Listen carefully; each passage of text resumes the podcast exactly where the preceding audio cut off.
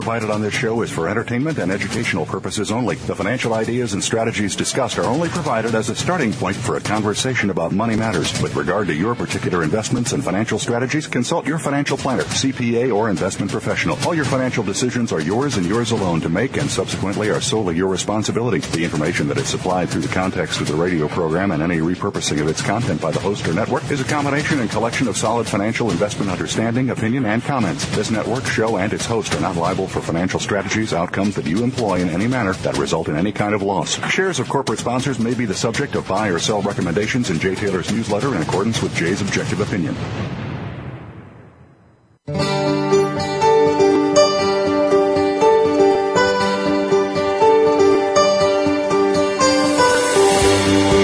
Welcome to Turning Hard Times into Good Times with your host, Jay Taylor. This hour will help investors fix issues and achieve personal gain. Now, here's your host, Jay Taylor. Welcome back to the second hour of Turning Hard Times into Good Times. I'm your host, Jay Taylor, and I want to thank each of you for listening to this show, making it the number one show on the Voice America Business Channel. And of course, I want to thank our sponsors for making this show economically viable. For the second hour of today's show, our sponsors are American Manganese, Avino Silver and Gold Mines, Prophecy Platinum, and Millrock Resources. Uh, this is the uh, third or fourth time, I don't know, I think maybe the fourth time we've had Dr. John Coleman uh, with us. He, he was here to talk about two excellent books that he's written, namely The Tavistock Institute, which is about how the ruling monarchs of Europe are very much influencing our lives and how they have uh, propagandized uh, us into uh, engaging in endless wars for the sake of the rich and the powerful people and corporate interests behind the throne. And he's written about uh, another book called The Committee of 300, which talks about the royalty uh, and those really uh, wealthy people that surround the royalty, and, and again, the core of the ruling elite that sort of are, are trying to plan our, our futures for us and, and take away, I think, more more importantly, in many ways, taking away the sovereignty of nations. And we were just talking uh, to James Otto a little bit about how the United States government, the Labor Department, is refusing to uh, to to enforce the laws that are on the books because they are paid off by the corporate interest, and these are the same interests I would I would uh, venture to say that are attached either directly or indirectly to the committee of 300 uh, that um, that Dr. Coleman talks about. Um, so I'm really glad to have you back with me, Dr. Coleman. I'm not going to read your bio again because people have listened to this show before, have read it, and I would remind our listeners that that bio is available at the Voice America website. Uh, maybe I should though, though just tell for the sake of those that are not familiar with John that he uh, is a, an author, as I just said. He's written those books. Uh, he's written another book we want to talk about today, which is The Vanishing Middle Class. Uh, but he is a constitutional scholar and an analyst of world affairs, and he speaks five foreign languages and was stationed in 14 different countries around the world. Uh, and uh, so he brings with him a wealth of experience and a wealth of knowledge. Welcome again, John, to, the hard times and the good times. Thank you. Well, really good to have you, and I wanted to have you on today after we talked to um, after we talked to our last guest because I thought especially if we talk about the vanishing middle class, which is what we want to talk, you and I have agreed to talk about today, because it seems to me that the labor markets, um, you know, whilst I am a free market guy and, and would generally not like to see laws passed that restrict either the hiring or firing of individuals, I'd rather see it in the hands of, of, of companies and, and individuals. When governments get involved, they seem to, if anything, sort of sort of reduce uh, the freedom to to hire and fire people. Would you agree? I do agree with you entirely on that. And of course, we also know that many of the laws that are passed in this regard are completely unconstitutional. They're not, they have no bearing on the, no validity whatsoever when you compare them with what the Constitution stands for mm-hmm. and which is the highest law of the land. Mm-hmm. People cannot simply write their own laws they have to go by what's in the in the Constitution. Yes. And it's not already there, or not in consonance with or with the power pursuant to one that's in the Constitution, then in the language of the Constitution, it falls to the ground, and that power cannot be taken. In other mm-hmm. words, it's then uh, impossible at that time or any other time to have this law passed. Mm-hmm. Well, you know, John, we have we've had labor laws passed in which uh, you know, in which people are forced uh, to use uh, labor unions and so forth, would those be constitutional laws? No, absolutely not constitutional. So then you had a labor department that enforced those laws that uh, were supposedly in favor of the people, the American workers, and now that same labor department is looking the other way and refusing to enforce those laws that are on the books. I mean, what kind of sense does that make? You have a government that is there supposedly to try to help the people, and now they've turned their back on the American people and they're looking to the corporate handouts, I guess, right? Yes, they are. But I'd like to point out to your listeners that the Labor Department is not a, is not uh, is not one that can be constitutionally upheld because when the, the uh, Constitution was written and when it was later uh, uh, completely accepted by the states, they gave a certain number of powers to the president, and he could not appoint boards or any companies or whatsoever or departments of his cabinet except those that were already, as I said, in consonance with powers already in the Constitution. Mm-hmm. Mm-hmm. So to say there is such a thing as a Labor Department is very, very iffy. Mm-hmm. So what you're saying, in, essence, is the Labor Department itself is unconstitutional. I'm saying that, yes. Yes, and I think the only the only man on the political scene nationally that would that would really be in a hurry to agree with you on that would be Ron Paul. That's he's the only one, and of course he's being uh, Ron Paul is being completely played down. He's being uh, ignored by the the media, the print media, electronic media, and Ron Paul is an excellent candidate. But to hear the media talk him talk about him, he's absolutely a flop and a failure. Of course, the unfortunate thing about Ron Paul, he's a bit too old to be the president. At 76, he's 26 years older than Ronald Reagan was mm-hmm. when he came into office. So mm-hmm. that is a downside, and I don't know if you can over, overcome that difficulty. It seems to me it would be very, very difficult for that to happen. Well, John, you're probably right, but I also think, though, that the uh, the desire for liberty and freedom runs deep, and that that Ron has done an excellent job of igniting that in many of the youth of this country and there is a young congressman, a freshman congressman that I'm hoping to get on the show from Michigan uh, sometime in the near future. I've talked to his people, and uh, he comes as close as anybody there is, probably, perhaps even closer than than Ron's son uh, in, in terms of mirroring the views of, of uh, Dr. Paul which I would say quickly, and I think you would agree, are the views of our founding fathers, not, not There's Ron no question about that. He's a very fine constitutional scholar, and uh, I was hoping that he might pass the baton on to his son. Mm-hmm. And who knows, these things can happen.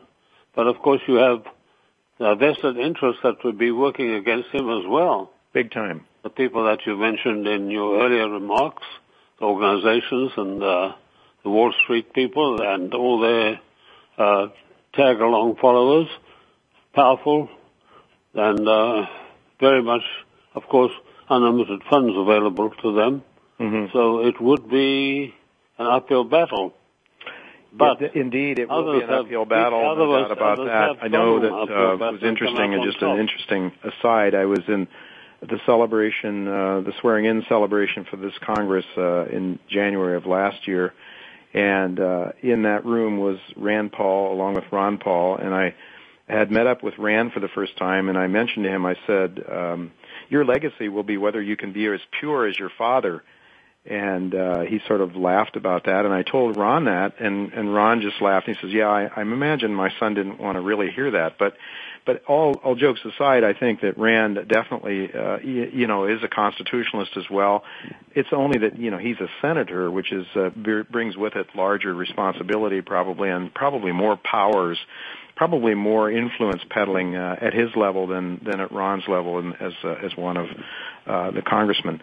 Well, I want to get into your book today, The Vanishing Middle Class, uh, and I just thought that this whole issue of labor and the abuse of, uh, of of labor and the refusal of the labor department to enforce the very laws that at one time enforced and actually helped to implement is is very interesting. But it seems to be consistent with what's going on with your bigger theme that we've talked about in previous shows, uh, the the vanishing middle class, we've touched on it. It is a, I think it is a repercussion of what is going on.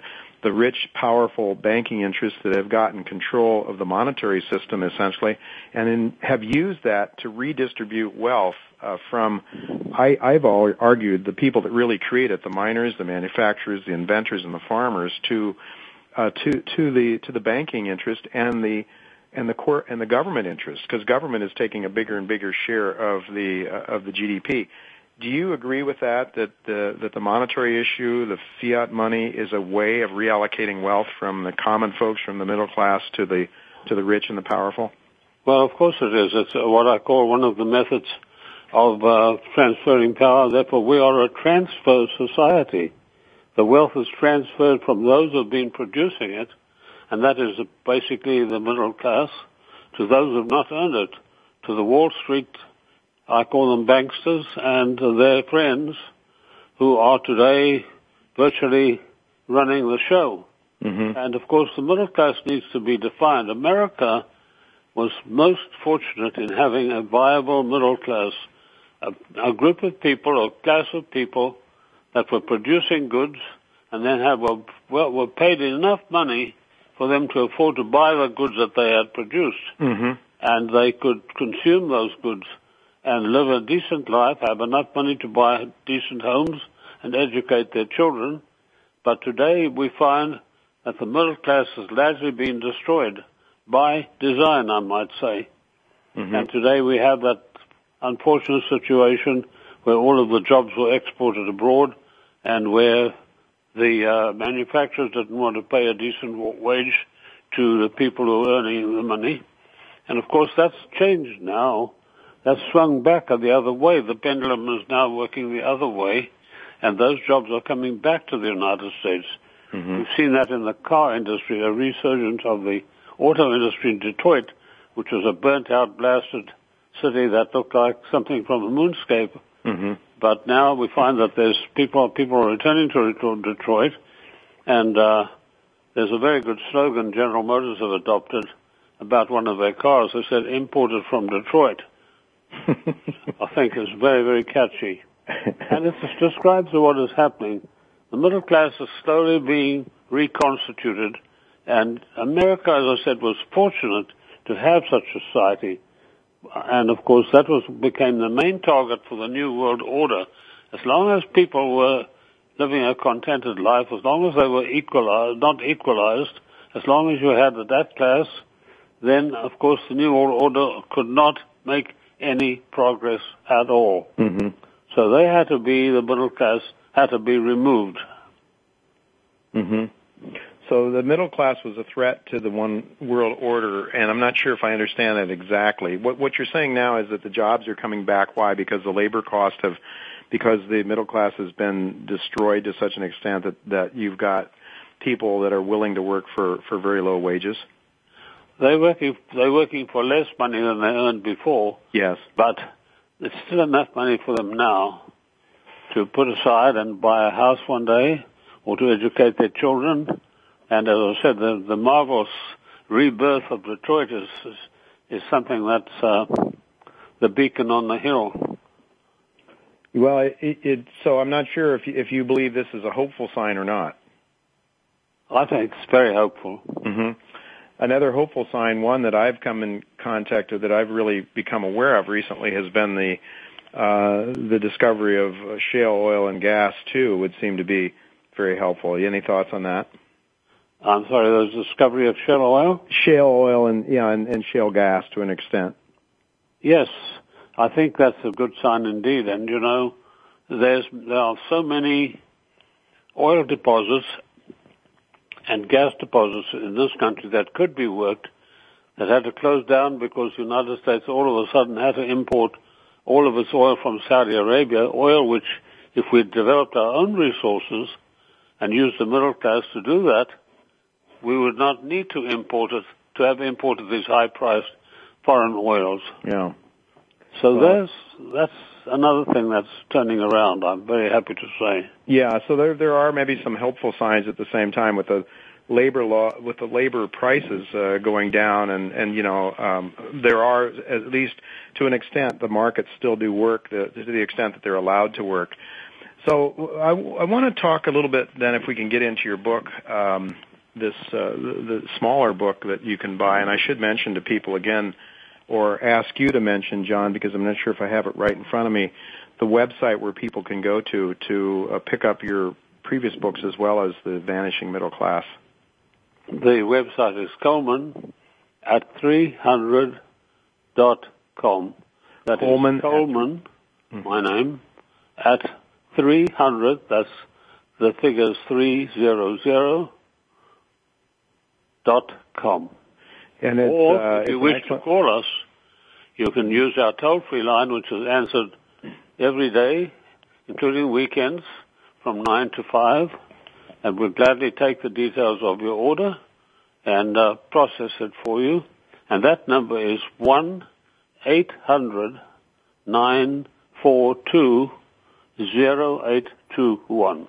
And thank you for allowing me to put that little sales pitch in there. Oh, absolutely, John. I, I uh, you know, I've got uh, three of your books here, and they are very much uh, worth reading. I think that you do a very good job of uh, explaining your views, and, and I must admit that I am mostly in agreement with uh, what I've read so far. Think uh, but let's made, what has book. made my books uh, sell is that I've used very plain English, not pedantic English, uh, not using the words like intersection, which I mean a crossing. No, that's true. That's what I call pedantic English, and uh, that's kept the books very simple and easy for everybody to read. They they are they are a very easy read and they're a very uh, very interesting read, I must say. So in, in the the book, the Man, the Vanishing Middle Class, um, in uh, in chapter one of the book, you talk about the problem of a graduated income tax. And in, now, in theory, you know this is the theory that we are given: is a graduated income tax should be egalitarian. That is, it should it should take take the tax load uh, from the rich and lessen the tax load from the middle class and the lower classes. But you don't agree with that. You don't believe that's the way it's worked out. Could you explain? No, because originally a doctrine adopted from the writings of Karl Marx, and he certainly didn't want to do that. He wanted the reverse to be the case, that the rich should be soaked completely. Mm-hmm. And and so why is the graduated uh, income tax not a good not a good thing? Well, I think that what I'm not an authority on this on taxation, but mm-hmm. I think that as far as the current system is concerned, it it pays too much attention to taxing those producers who today are doing more than their share, and that's that's what caused many of these companies to ship their factories and everything else out of the country. Just jobs and yeah. And I think that was wrong, and I think it it's, it's, it's should be borne more or less evenly by everybody. Mm-hmm. Yeah, indeed. I think I heard or read the other day that General Electric paid something like five point something percent uh, of their income in taxes last year. And I know that Mrs. Taylor and I, who live in New York City, paid a great deal more than that. So it, it does, uh, and that's the graduated income tax. Now, to what extent do the rich and the powerful people uh, who are sitting atop those corporations also have a way of uh, of avoiding taxation? And I'm not against avoiding taxation. I'm really in favor of limited government. So I'd like to see limited, if any, taxes at all. I mean, there are people that I know who manage to live outside of the United States long enough uh, each year, and they live in different countries long enough each year to avoid paying taxes. And I'm not at all against that. I mean, if uh, if I could do it, I probably would do it as well. But uh, the point is that uh, we do have this so-called graduated income tax. What about a flat tax? If you're going to have a tax at all, would a flat tax, tax be more just? Flat tax is obviously the best solution to the problem. Mm-hmm. But you know, our founding fathers were against taxing the people altogether. Sure. And that's that's also something one must look at if you are following the highest law of the land, the Constitution, then these measures need to be very carefully examined in the light of the highest law of the land. Mm-hmm. Well, we've got a taxation uh, without representation, I would argue, which is why the Tea Party was formed, the original one. And uh, in talking to James Otto, it seemed to me, and I suggested, and he didn't disagree. In fact, he agreed that, in fact, we're back at the same point where we have taxation without representation again. Would you agree with that? I do agree with that. I agree with that wholeheartedly. And so the, the notion is that government has the guns, they have the firepower, they have the laws, and you know, is it is it wrong to see government almost as a criminal element that can use force to take our our private property from us? Well, this is the thing. The founding fathers didn't want the United States ever to have a standing army. Mm-hmm. They said that should never have a standing army, and money should never be appropriated to keep that standing army going. So what we had, according to the, the wishes of the convention, was that we had the National Guard, which would be called out if there was problems in the United States, mm-hmm. in the states. They were then to be called out and to help the people. Mm-hmm. And if there was an insurrection or rising against the government, then it was the duty of the National Guard to put that down mm-hmm. and to uphold the laws. Mm-hmm. But you find now, where's the National Guard?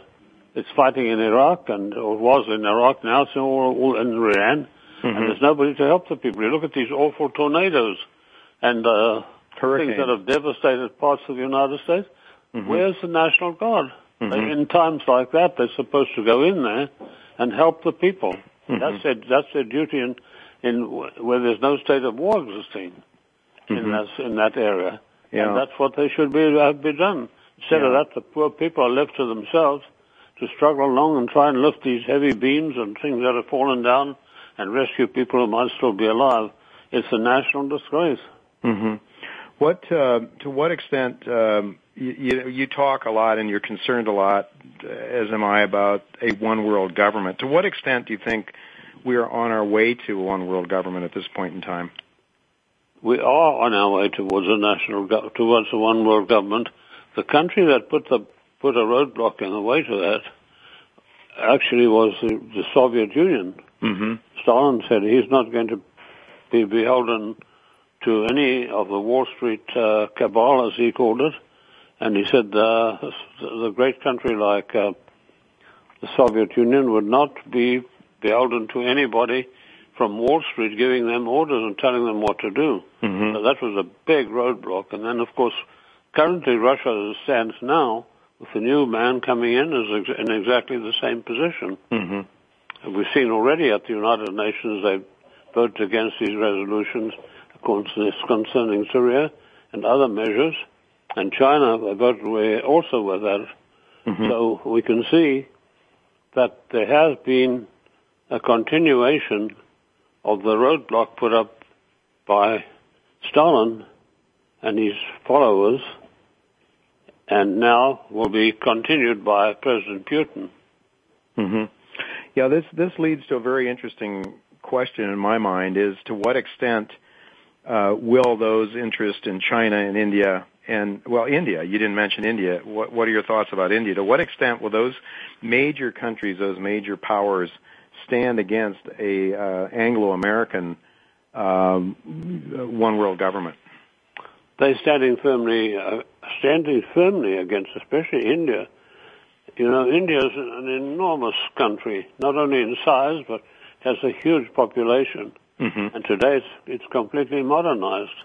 It's no longer the India of the old days of people pulling others around the streets with rickshaws. Mm-hmm. It's today it's a very modern society, a cultural society, and uh, my son, who's an airline captain, was recently in China, Mm-hmm. and he said that uh, he was totally amazed at the courtesy, the cleanliness of the place. He said America has a lot to learn. He said you drive down the main streets in the, of the United States and you find garbage and discarded bottles and cans. He said doesn't exist in China. And Or in uh, India. we're still struggling with old antiquated railroad systems, and they have these speeding, high-speed trains between the cities that whisk you away and, and total comfort and soundless, beautifully made car, and uh, you're fed and pampered on the way, and uh, you get to your destination feeling fresh and ready to go. And he said their capacity to do business is utterly enormous. Well, I'm I'm wondering to what so so you're pretty pretty strongly uh, uh hold uh, strongly hold the view that India, China, and Russia will stand up against an Anglo-American one-world government. I don't have the slightest doubt about that. And do you think that there could be some major conflicts between that alliance and, and an Anglo-American uh, empire? That is very, very possible you have to watch where the world is going these days. And in our hemisphere, of course, you have uh, uh, the likes of Venezuela, I suppose Bolivia. A couple of those countries sort of try to align themselves with the Iran, with the Irans of this world, Syria, and so forth. Um, so it's it's going to be interesting to see how this plays out. What is what are your thoughts? You know, we we talk about labor laws. You're suggesting that in fact the Labor Department um, was unconstitutional. So laws to begin with, uh, let's go back to the Constitution then. What would it say about immigrant laborers, immigrant labor? Um, would there be any, I mean, would there be laws that would prohibit people from coming in and working in the United States if we rolled the clock back to the founding fathers? Oh, definitely. First of all, they, it was the unwritten, unwritten law that the people were supposed to come only from uh, the European, Anglo-Saxon, Nordic, Alpine Mm-hmm. And uh, immigrants from other countries were barred. They were, they were simply not allowed to come. Mm-hmm. Now that may sound like today uh, is not a popular point of view. Uh, people will say, well, they were certainly racist, which is a silly term. What they mean is racialists. There's no such thing as a racist. The word didn't exist up to about uh, 10 years ago. And of course, it's, it's grammatically silly. There isn't any such thing as a racist. Racist. It's racialism or racism. It's so. Uh, that's the definition. It may sound like just splitting hairs, but actually it isn't. Anyway, yeah. the fact is that they didn't want anybody except people from those countries to come. Mm-hmm. And then there was pressure on the uh, on, on the on the government to change the laws. There was pressure on uh, the legislators to change the laws, and unfortunately, in many instances, they were successful at these pressures, pressures and uh, one by one, immigrants were allowed to come from different nations until we've become virtually a uh, I don't know how to place it, how to say a melting without pot. offending people, so I better not say it. We've become a, a, a nation, not one nation under God, but many, many nations under many gods. Mm-hmm. Mm-hmm. Because the Hindus don't have one god; they have fifty-six or 58 gods. Yeah. And of course, the Muslims are another, and uh, so on down the line. So. Yeah. We well, are, it's we an are. interesting topic. Unfortunately, we're out of time already, John. Uh, oh. I'm sorry to say. Uh, we, we barely scratched the surface of your book, but I would remind people this is a, as all of John's books are, a very easy read. It's the vanishing middle class, and it's uh, it's just full of great information. Uh, and uh, again, uh, that telephone number where you can call is eight hundred nine four two zero eight two one. I think I have that right, John. Right? Yes. And you can call uh, to order John's books or go to the website. Give that to us once more, John. The website is Coleman at Scullman300.com. Very good. I'm sorry, well, that's not the website. It's just uh, it's uh, it's Coleman, and as you can see, our website it's under my name and it's also under uh, our, our trademark of Sapphire, and you can find that there. It's very easy, actually. Okay. And uh, as I said, you can also email us at any time. Very good, John. Well, thank you very much again for coming on the show. We'll we'll have you back again sometime in the not too distant future. I'm sure of that. Well, Folks, thank don't you. go away. We're going to be right back with Roger Wiegand. Uh, he's going to be with me to talk about the markets and the, and some other issues to do, perhaps with the European uh, situation right now, the European market. So don't go away. We'll be right back. Okay. Thanks, Jay. Bye. Thank you.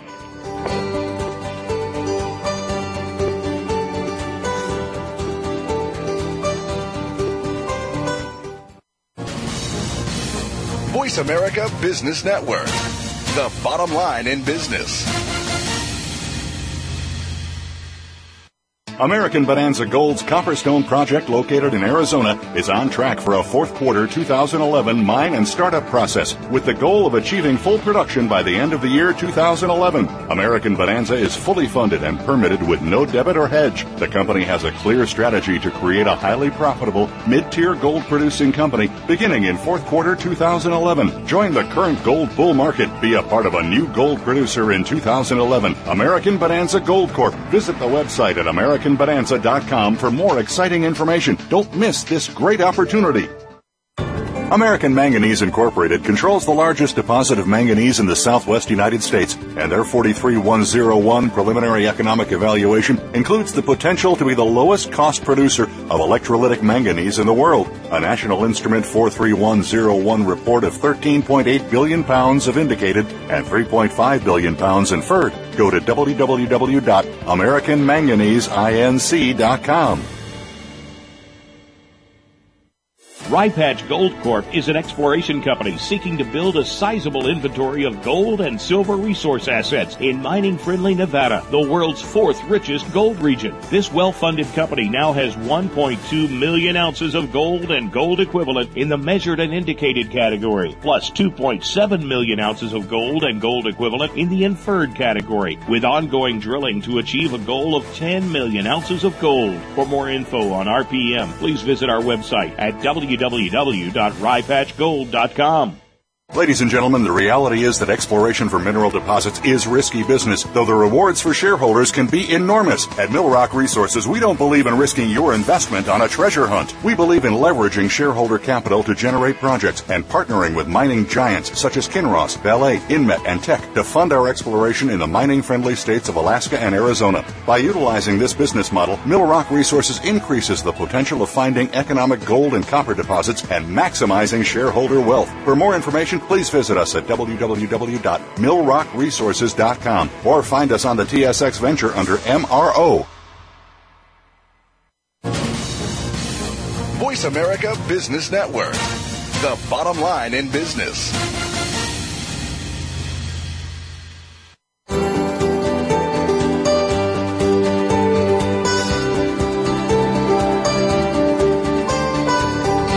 Listening to Turning Hard Times into Good Times with your host, Jay Taylor. If you have a question or comment about today's show, Jay would love to hear from you at 1 866 472 5790. That's 1 866 472 5790. You can also send an email to questionsfortaylor at gmail.com. That's questions, the number 4, Taylor at gmail.com. Now, back to our program. Welcome back uh, to Turning Hard Times into Good Times. I'm really pleased to have with me again Roger Wiegand, uh, one of my two partners. Roger publishes an excellent newsletter uh, called Trader Tracks. Trader Tracks because he tracks the uh, market from a technical point of view, and he provides a lot of really interesting material every week. Um, a lot of pictures, a lot of charts, a lot of uh, you know, it's a lot of just fun reading uh, for uh, for his subscribers. So, welcome back, Roger. Good to be here, Jay. Now, I want to ask you, uh, we're looking at a market today that's turned around somewhat negative. The Dow is down about 44 points, S&P down about 4, Nasdaq down 2. Uh, your your view, let's say between here and May and go away, what are you seeing in the equity markets? Are you seeing a lot of strength up until that point in time? I see strength all the way through until May. We're going to have the normal corrections and adjustments in between but uh, the Nasdaq, being the leader, as we were discussing previously, uh, is a very good indicator for all the stock indexes.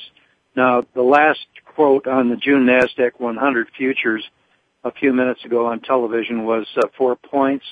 Uh, the other stocks are off a little bit. Uh, the Dow Jones is down uh, 70 points in after hours right now on the June. Actually, that's futures. Mm-hmm. Uh, but the Nasdaq is is flat to up. Uh, oil is flat to up today. Uh, early on this today, we had higher prices in gold and silver. They did come back. Also, the related currencies like the Swiss franc and the Canadian dollar, which do follow commodities, when commodities are up, they also are up. Uh, nothing real special uh, with either bought and sold today in great quantity. It's kind of a flat wave four in gold which is just a pausing. There's not a lot of volume, but I think we're going to be headed for higher prices in stocks uh, through April and on into May before the sell and May go away event. And I think the Nasdaq is going to lead the parade. And uh, I found it very interesting today. Uh, David Rosenberg, who used to be the uh, senior economist for Merrill Lynch, spoke on TV a few minutes ago and indicated that he's looking for 3,000 gold as a peak. Uh, he didn't give a time on that, but I found that interesting because in the year 2005, I came up with the the price of twenty nine hundred and sixty dollars. Mm-hmm. So I, I was pretty happy to see that. That gives me some credence. Some of the things that we're looking at. That's for the longer view, of course. Uh, also, we're looking at uh, a lot of uh, commodity trading that's picked up. Uh, the grains, uh, not only the precious metals, but some of the base metals as well. Uh, people were concerned here a few days ago that copper, uh, being one of the leaders, uh, in selling to China had come off a little bit. It did, but it came back to that three dollars and eighty six, three eighty five support on the May futures. So that's everything seems to be in a holding action, but we're not selling dramatically. Mm-hmm. All right, so we're hearing a lot of things. Uh, Dr. A. Gary, Shilling was on today talking about uh, the massive amount of stockpiling of copper uh, by China uh, also, we were reading in the Financial Times about a lot of oil price, a lot of oil being stockpiled by various countries who are concerned about a conflict with Iran. Uh, so, you know, to what extent do you think a lot of a lot of this is just hoarding? There's also countries that are concerned about the demolition of the dollar and, and Bernanke's endless printing of dollars that are, uh, you, you know, certainly increasing the units of measure, so making each dollar worth less over time, so you have a flight to stuff away from commodities. Um, so where do you see? Let's let's talk about oil first of all. Let's say short term sort of resistance and longer term. Where do you see oil prices heading?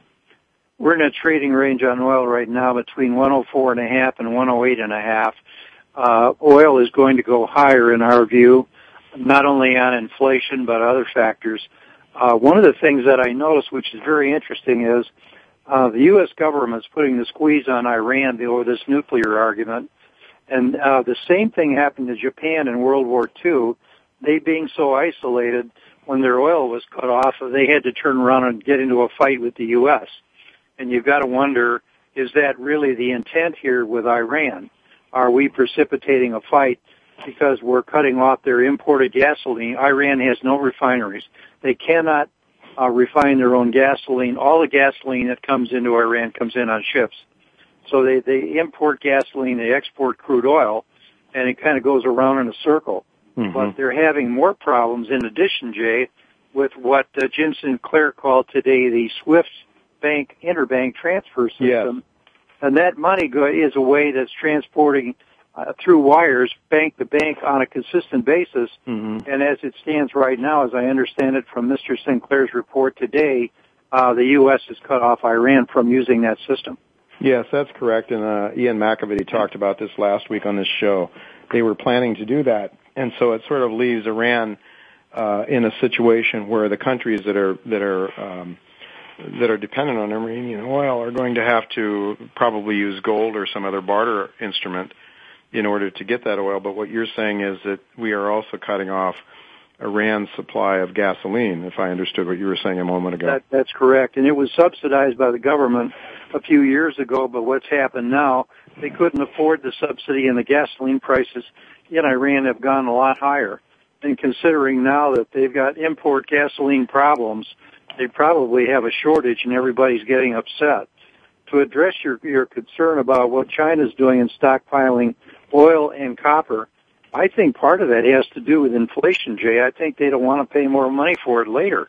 Also, that goes along with what you were just saying that when there are disturbances in these markets, it takes so long to crank them up again. They don't want to be on the short end of the stick as far as supplies. Mm-hmm. Because crude oil is, is incredibly important for China with the huge economy that they're running, and of course copper is as well.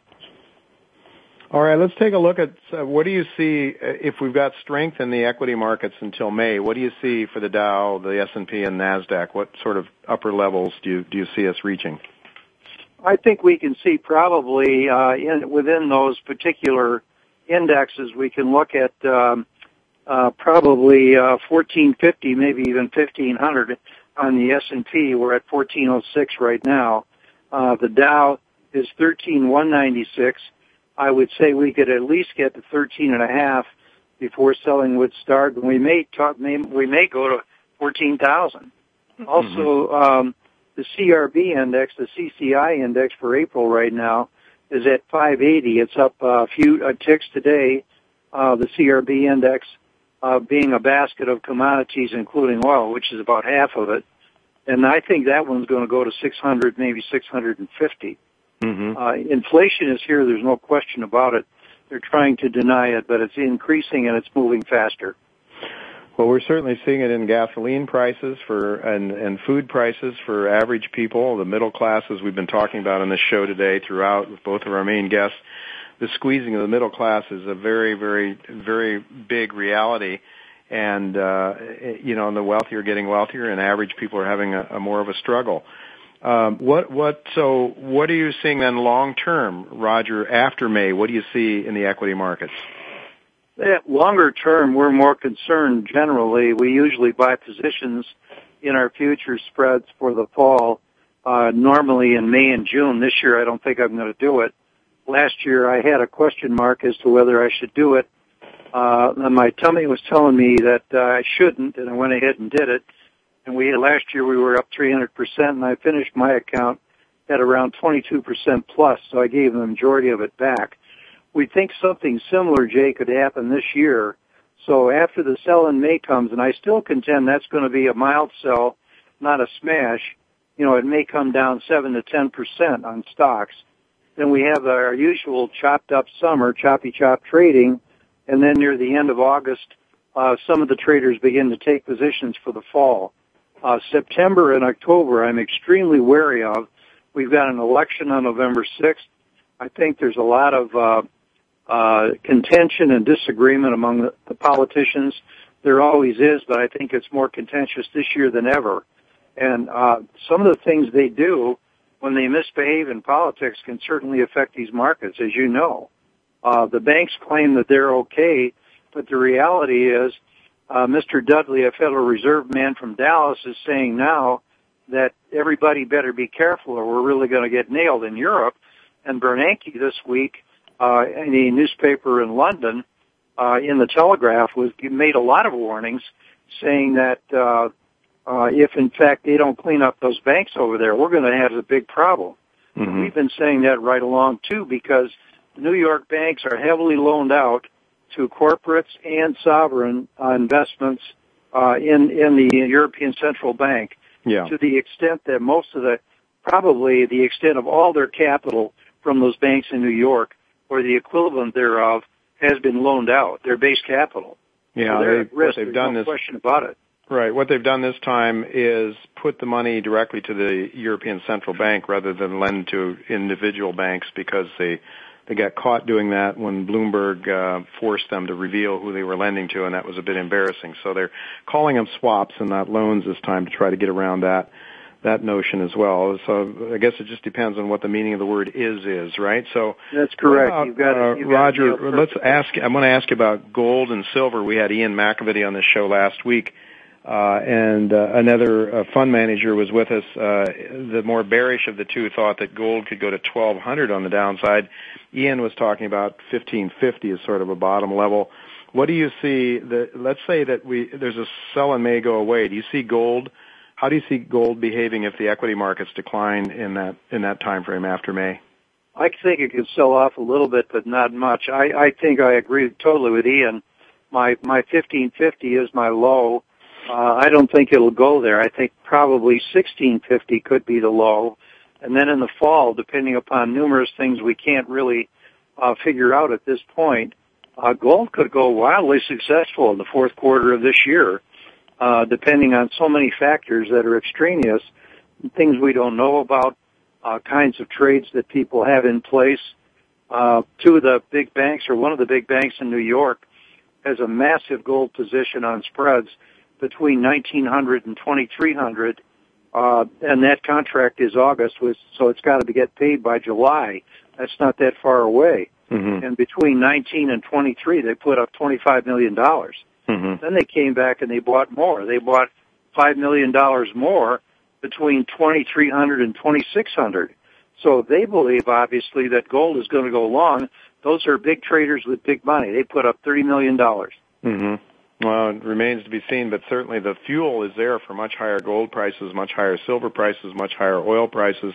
Roger, we have uh, less than a minute left. Can you tell us uh, a little bit? You're noticing among some of the small cap uh, gold and silver exploration companies, you know, these are companies that the gold price went up and the and the shares have not done well. What are you seeing in the uh, HUI and some of the other indexes? What are you looking at in terms of the share prices for some of these uh, gold explorers and producers?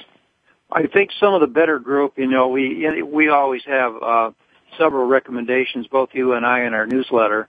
Uh, within those, the top tier group, I think, can expect a pretty good, uh, sensible rebound this spring. The XAU chart right now, which is in our letter for Trader Tracks this week, has a recent double bottom, excuse me, triple bottom, mm-hmm. which portends a lot of support. Mm-hmm. What that says to me that these junior stocks and these gold and silver stocks are going to turn around and go higher.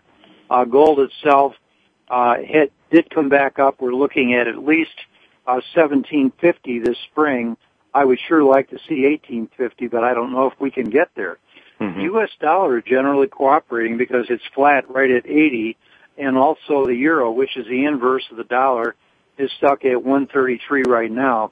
So those two currencies are kind of sideways for the time being not really pushing around some of the other markets like they can do. Mm-hmm. All right. Well, that's all the time we've got, Roger. Unfortunately, that's uh, that'll do it. Thank you for the rundown and your uh, view from a technical perspective, and uh, also the insights you bring with respect to uh, what's going on in Europe and elsewhere.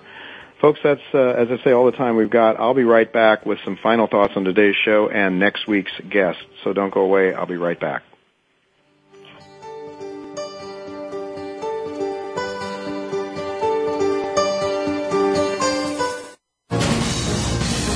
Voice America Business Network, the bottom line in business.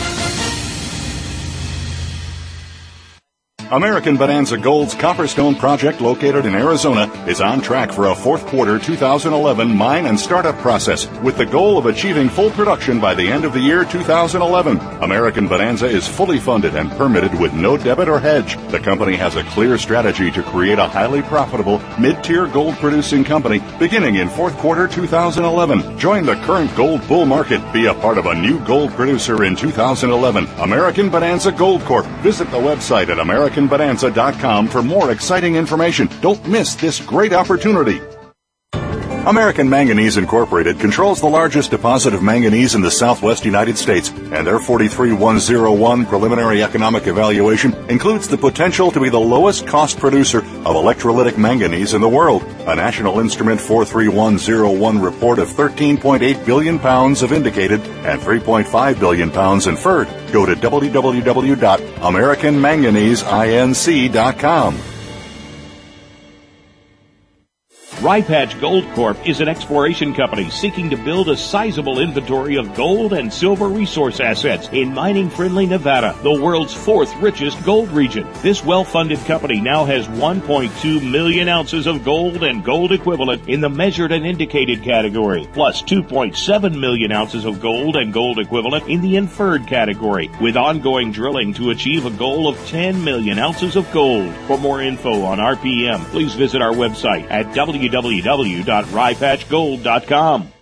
Ladies and gentlemen, the reality is that exploration for mineral deposits is risky business, though the rewards for shareholders can be enormous. At Millrock Resources, we don't believe in risking your investment on a treasure hunt. We believe in leveraging shareholder capital to generate projects and partnering with mining giants such as Kinross, Vale, Inmet, and Teck to fund our exploration in the mining-friendly states of Alaska and Arizona. By utilizing this business model, Millrock Resources increases the potential of finding economic gold and copper deposits and maximizing shareholder wealth. For more information, information, please visit us at www.millrockresources.com or find us on the TSX Venture under MRO.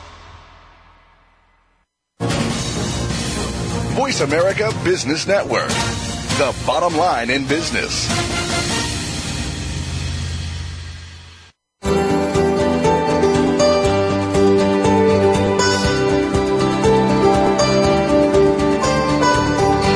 Listening to Turning Hard Times into Good Times with your host, Jay Taylor. If you have a question or comment about today's show, Jay would love to hear from you at 1 866 472 5790. That's 1 866 472 5790. You can also send an email to questionsfortaylor at gmail.com. That's questions, the number 4, Taylor at gmail.com. Now, back to our program. Welcome back to Turning Hard Times into Good Times. I am your host, Jay Taylor, with some closing thoughts on today's show. Uh, well, I really did enjoy talking to James Otto. Uh, I thought it was really interesting. One of the things that struck me was the uh, the refusal of the Labor Department to enforce labor laws. Clearly, uh, the politicians are up for sale in our country. There's no doubt about that. I think anybody that thinks seriously about it realizes that's what's going on the same labor department that of course enforced labor laws against the corporations at one point in time in the past in our history are now being bought out by corporations, corporate interests that know no boundaries, multinational corporations that have no allegiance to the United States of America, but really are only seeking to gain profits for their shareholders. And I have nothing against profits, nothing at all. I believe in free enterprise, free markets, but these are not free markets. These are markets in which laws are passed obstructing freedom and freedom of, of capital and labor uh, by by government payoffs, by uh, corporatism, if you will. I, I think it's really the definition of fascism. I think what we have is economic fascism in America. It's getting bigger and bigger as time goes on. And thankfully, as Dr. John Coleman agreed, to a great extent, it's due to the fiat currency system, and the Federal Reserve, and getting rid of gold, which held in check the ability to reallocate wealth from those that produce it, the miners, the manufacturers, the farmers, the inventors, to those who control the system, namely the bankers and the uh, corporate interests. So Dr. John Coleman then pointed out that the Labor Department probably shouldn't exist at all. In fact, it is unconstitutional, unconstitutional as many of our uh, departments in the government are unconstitutional. There's no right for the government to take money and finance uh, these departments according to the Constitution. Well, only Congressman Ron Paul uh, on the national scene would agree with that. And as uh, Dr. Coleman expressed the hope that there would be someone else to pick up the torch, perhaps Ron's son, other people. There is a young congressman from uh, from Michigan. I'm hoping to get on the show sometime in the near future that has been described as a, a, a clone of Ron Paul in the sense, at least uh, intellectually and in his view of the uh, of the Constitution. Well, uh, Chen Lin and other people, there are always people that find ways to make money in any kind of market, and that's part of what we want to do. We want to on this show to help us understand what is going on, so we can uh, so we can uh, read the tea leaves and and uh, plan our lives accordingly. Chen Lin and his Happy Chickens are one way. We're going to talk next week to Paul van Eeden and Adrian Day. Those two gentlemen should have some good insights also in how we can make money and how we can survive in this uh, in this market. In closing, I want to thank the staff at Voice America, uh, Trump, my executive producer, and Justin Jackman, my engineer, for making this show uh, viable uh, logistically. Thanks to each of you for listening. Until next week, goodbye and God's blessings to you.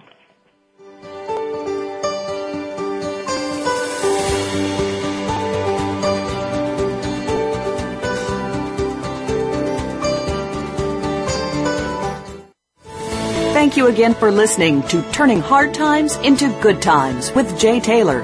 Please join us again next Tuesday at 11 a.m. Pacific Time, 2 p.m. Eastern Time on the Voice America Business Channel.